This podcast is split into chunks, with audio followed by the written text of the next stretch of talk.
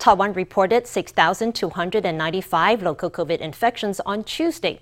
About 2,000 of the cases were found in New Taipei, and some 1,300 cases were detected in Taipei. Taipei Mayor Ko Wen-je said that if the epidemic continued to worsen, the city might implement a so-called soft lockdown. The mayor did not give details on what a soft lockdown would entail. Also on Tuesday, he announced that five groups of essential workers in Taipei are now exempt from home isolation, provided they are fully vaccinated and boosted. Let's hear from the mayor. 工会疫苗的一二三五七类，这个全部要适用我们台北市的一个新的法令，就是说。People in vaccination priority groups 1, 2, 3, 5, and 7 will be affected by this new rule in Taipei. That is, people who have been boosted do not need to isolate even for three days. They can continue going to work, but they will have to get a rapid test every day before heading out. If we don't do this, hospitals and nursing homes and even quarantine hotels would end up having to shut down. My goal is to prevent the healthcare system and pandemic systems to not collapse so we'll have this special policy. Taipei reported 1,302 local COVID cases today, spread all around the city. There are outbreaks all over the place. If we don't take action, we expect to see about 5,000 daily cases by May 4th and 10,000 by May 7th. So, if the need arises, we may impose a soft lockdown to limit people's activities. I find that nowadays there are a lot of people being very carefree about COVID. Restaurants are packed. The coming week is crucial. Since January 1st, Taiwan has had 116 COVID patients with moderate or severe symptoms. So far, 26 of them have been discharged from the hospital. Also on Tuesday, the CECC added two more cities and counties to the list of high risk areas, Taichung and Yilan. There are now eight cities and counties considered high risk for COVID transmission. With COVID cases surging, hospitals are being flooded by people who want a PCR test. At a large Taipei hospital, one doctor says there's a line day and night outside the emergency room. The CECC said on Tuesday that not everybody should get a PCR test. Well, when can you skip it and when is one truly needed? The Taiwan Society of Emergency Medicine explains. A big crowd waits at the test site as people are called up one by one for a swab. With COVID cases rising, residents of Taipei and New Taipei are flocking to hospitals to get tested. On social media, one doctor shared photos of people waiting by the emergency clinic during the day and even at night. Around midnight, he wrote that there were still a dozen people waiting for a test. Some had tested positive on a home test kit and then rushed to the hospital to get the results confirmed. They were told that mild cases of COVID did not require medical attention. In the emergency rooms of northern Taiwan, a problem we're seeing is that people are going in, and the top reason for ER visits is that they tested positive at home and want a PCR test at the emergency clinic. People who test positive at home and people who have not taken any rapid test, these people should not go to emergency clinics unless they have warning signs and symptoms. We'd like to stress once again that PCR tests are not just administered to everyone who wants one. If your situation does not qualify as a special circumstance, doing the test would just be a waste of resources.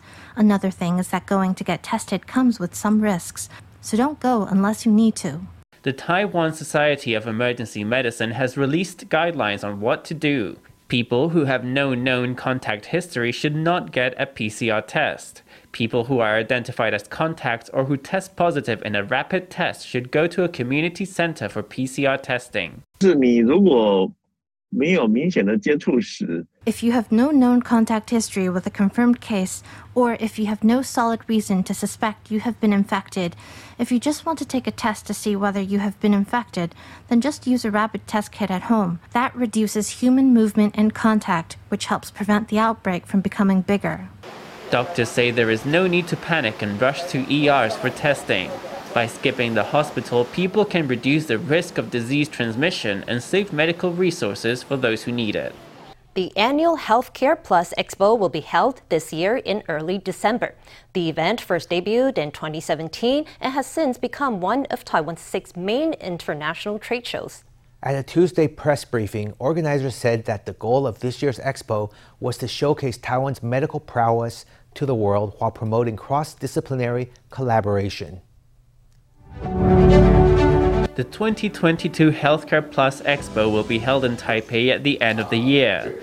On Tuesday, a press conference announcing the event was attended by legislative speaker You Si-kun, who is also the head of the Expo's organizing committee. In just six short years, the Healthcare Plus Expo has become one of Taiwan's six major international expos. It's also become one of our most important platforms for public private cooperation in the health and wellness sector. The Healthcare Plus Expo generates a global buzz every year. Last year, even with the pandemic, more than 600 domestic and international health institutions participated in the expo, which had more than 1,850 booths and 180,000 visitors. The trade show was the only one in the Asia Pacific to exceed 15% growth during the pandemic. Officials say this reflects the important global role of Taiwan's medical technology. Wong Chi-huey, the convener of the Expo's promotion committee, has announced three goals for this year's event. Uh, the first is to let the whole world see Taiwan's medical capabilities. The second is to promote cross disciplinary cooperation. The third is to guide the people of Taiwan in laying the groundwork of precision health, which involves shifting from treatment to prevention. Officials say the Healthcare Plus Expo is expanding year by year. They say the event will boost the competitiveness of Taiwan's medical industry, technology, and talent, and turn Taiwan into a digital hub for healthcare. The month of May is coming up, which means it's that time of year again tax season. In light of the latest COVID surge, KMT lawmakers say the Ministry of Finance should delay the tax filing deadline by one month from May 31st to the end of June. Lawmakers point out that the ministry gave the same extension last year and the year before due to the pandemic. DPP lawmakers also support extending the deadline. 党团坚持要建议财政部 The KMT caucus insists on recommending that the Ministry of Finance grant a one month filing extension for business income tax and comprehensive income tax, postponing the deadline to the end of June. 上礼拜的这个委员会当中，我们就跟财政部有提过。 The week before last, we mentioned this to the Ministry of Finance. There are more than 6,000 cases today. We hope that the Ministry of Finance will review its policies on a rolling basis. In addition, the ministry should adopt the model used last year and the year before. Lawmakers called for a tax extension in a rare show of cross party unity. But the Ministry of Finance appeared unmoved. On Tuesday, the ministry said it would grant an extension only to people directly affected by the epidemic, such as those receiving treatment and those in home isolation or quarantine.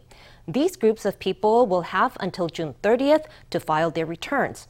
If they are released from quarantine or isolation after June 30th, they will have an additional 20 days to file. For everyone else, the tax filing deadline will stay the same at May 31st. Summer is fast approaching, and that means it's watermelon season. But this year, crops have been devastated by heavy rains and unpredictable weather. The harvest is less than a third of its normal size, and farmers in Tainan's Xuejia Township are worried that thieves will steal what remains. So they set up a melon guard to keep watch over the crops. The local police are joining with volunteers to give the fields the best protection possible. 40 police and private scooters line up. They gather for a grand night patrol through the watermelon fields, strobe lights flashing. The procession drives between the fields, marking the start of the official watermelon patrol. Xuejia District is watermelon country, and it's time to harvest. But farmers fear that their hard work could go to naught if thieves pilfer the melons sitting in the fields. Local police are working with volunteers to form this melon patrol with lots of tech support.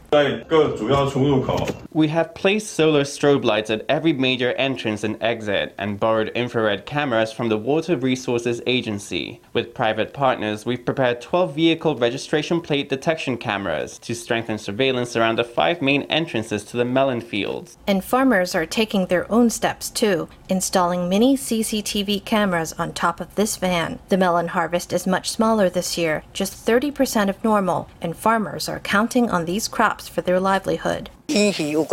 The weather's been awful. It's not been good. One moment cold, then hot. So we've had terrible losses. The ones that grew were cracked or they rotted away. So the harvest is just 20% or 30%. Dreadful. Even though the prices are good, our income is less than last year. The police are out in force, and drones, surveillance cameras, and license plate detectors are all arrayed to keep thieves off these melons. The team of 150 melon protectors will guard the fields all day long and alert farmers via line as soon as there's any fishy business. These could be the most heavily guarded melons in the world.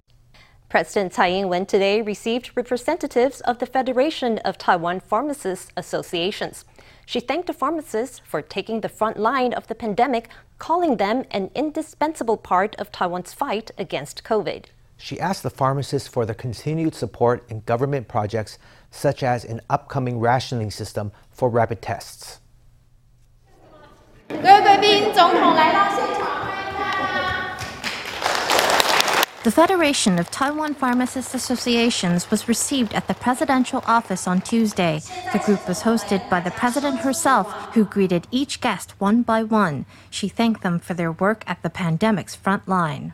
那么各位呃药师朋友， Pharmacists play an indispensable role in our pandemic efforts. I would like to once again thank you all for stepping forward bravely and contributing your expertise to work with the government in protecting the health of all Taiwanese. In the early days of the pandemic, pharmacists had helped implement the government's mask rationing program. Now they're supporting a new home care program for COVID patients by delivering prescriptions straight to private homes.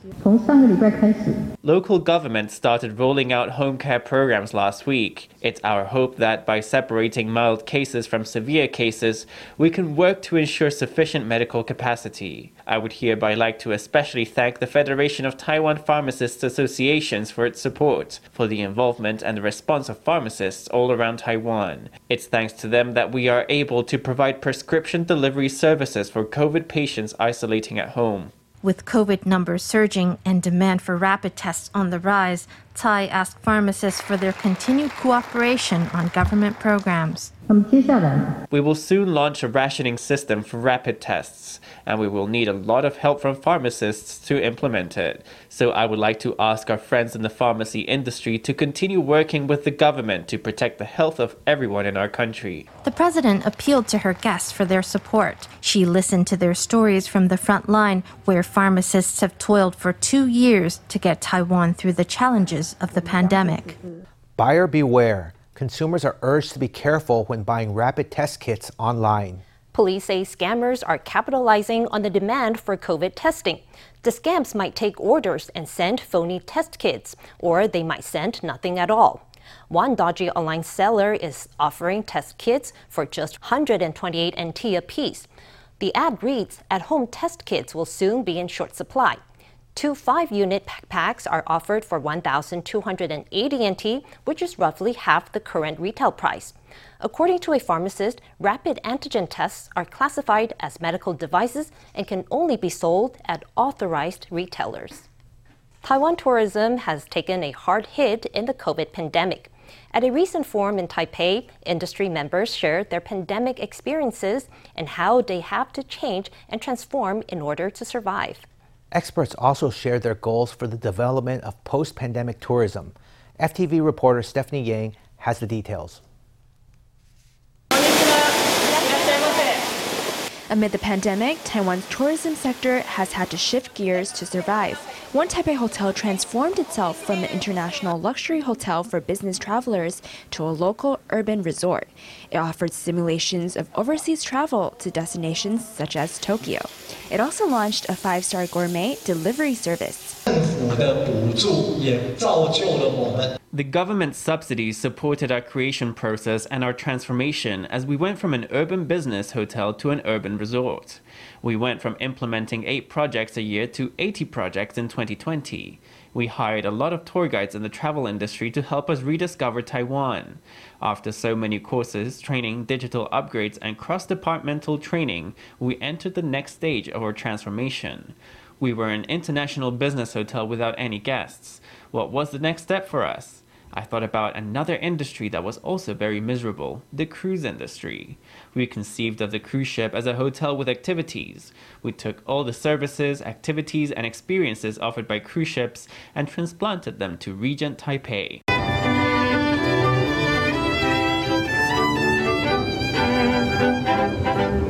Taiwan's travel agencies have also had to adjust to the pandemic. Lion Travel committed itself to domestic travel tourism. In collaboration with Taiwan Railways, it began offering experiences on the Future Express sightseeing train, which boasted freshly brewed coffee, customized lunch boxes, and even a butler. Lion Travel says rail tours will continue to be a big player in the tourism sector after borders reopen for international tourism. It says it was able to adapt to the pandemic due to its pool of internationalized talent. In April 2020, we committed to deepening our roots in Taiwan. The key to that effort was bringing back our talent stationed around the world and sending them to Yilan, Hualien, Taidong, Southern Taiwan, Jinmen, Penghu, and Matsu. The supervisors we stationed overseas all have language skills and the ability to be deployed abroad. Former Transport Minister Lin Jialong, who's been appointed an ambassador at large for Taiwan, says he's visited many places in the country over the past two years. He said that through his travels, he was able to see the potential of domestic tourism. What direction is tourism headed in the post pandemic era? We need to push smart tourism and digital transformation. In the past, travel agencies handled everything, but now travelers plan their own trips. They do their own customization. I think that the tourism sector needs to integrate everything food, accommodation, travel, shopping, all of it. The final product needs to be a world class experience. There's more out there besides Ali Shan and Sun Moon Lake and attractions like that. The tourism experience is not just about looking at scenery. Officials say Taiwan is elevating its tourism offerings. They say that when borders reopen, Taiwan will be ready to welcome international tourists with open arms. FTV reporter Stephanie Yang and Lu Guotong in Taipei. At a dental clinic in Keelung, there's a dentist who's originally from Poland. Iga Kongela, or Tai Yijia, arrived in Taiwan, studied Chinese, and passed the national exam to earn her Taiwanese dental license. She's married to a Taiwanese man who is also a dentist. Now the couple owns a clinic and hopes to offer their services in remote areas.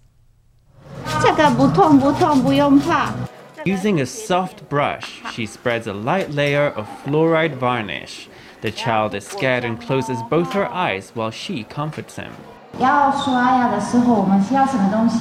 To prevent tooth decay, in addition to applying fluoride, one must learn how to properly brush one's teeth. Today, she's surrounded by children who are quick to raise their hands to answer questions. Twice a year, the health department holds a nursery school dental health education session. Dr. Iga Kondiela always receives a special welcome from the kids. How are you? I'm good, thank you. Just uh, Please take a seat. What's wrong? Konziela uses English to communicate with a foreign patient, then turns her head and uses fluent Chinese to give instructions to staff. Konziela, who moved from Poland to Taiwan nine years ago to join her then boyfriend, has put down roots, even though it meant giving up her European dental license. If we had gone to an English speaking country, we both could have worked without issue because we speak English. But this way, we would also have not been in our own countries, and that's not great. Chinese is very hard because writing characters is difficult, and I also could not read them. For Taiwan's national dentistry test, I did not pass the first time, but the second time I passed, and I was very happy. These days, Condiela and her husband, who is also a dentist, work together in Keelung.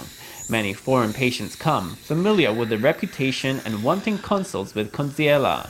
These days, in cooperation with the Keelung Dental Association, she visits nursery schools to provide dental care. She also hopes for opportunities to see patients in remote areas. 以后如果有机会，我很想去那个山上去帮忙 Later, if there are opportunities, I also want to go to the mountains to help other people, to perform dental cleanings and check their teeth.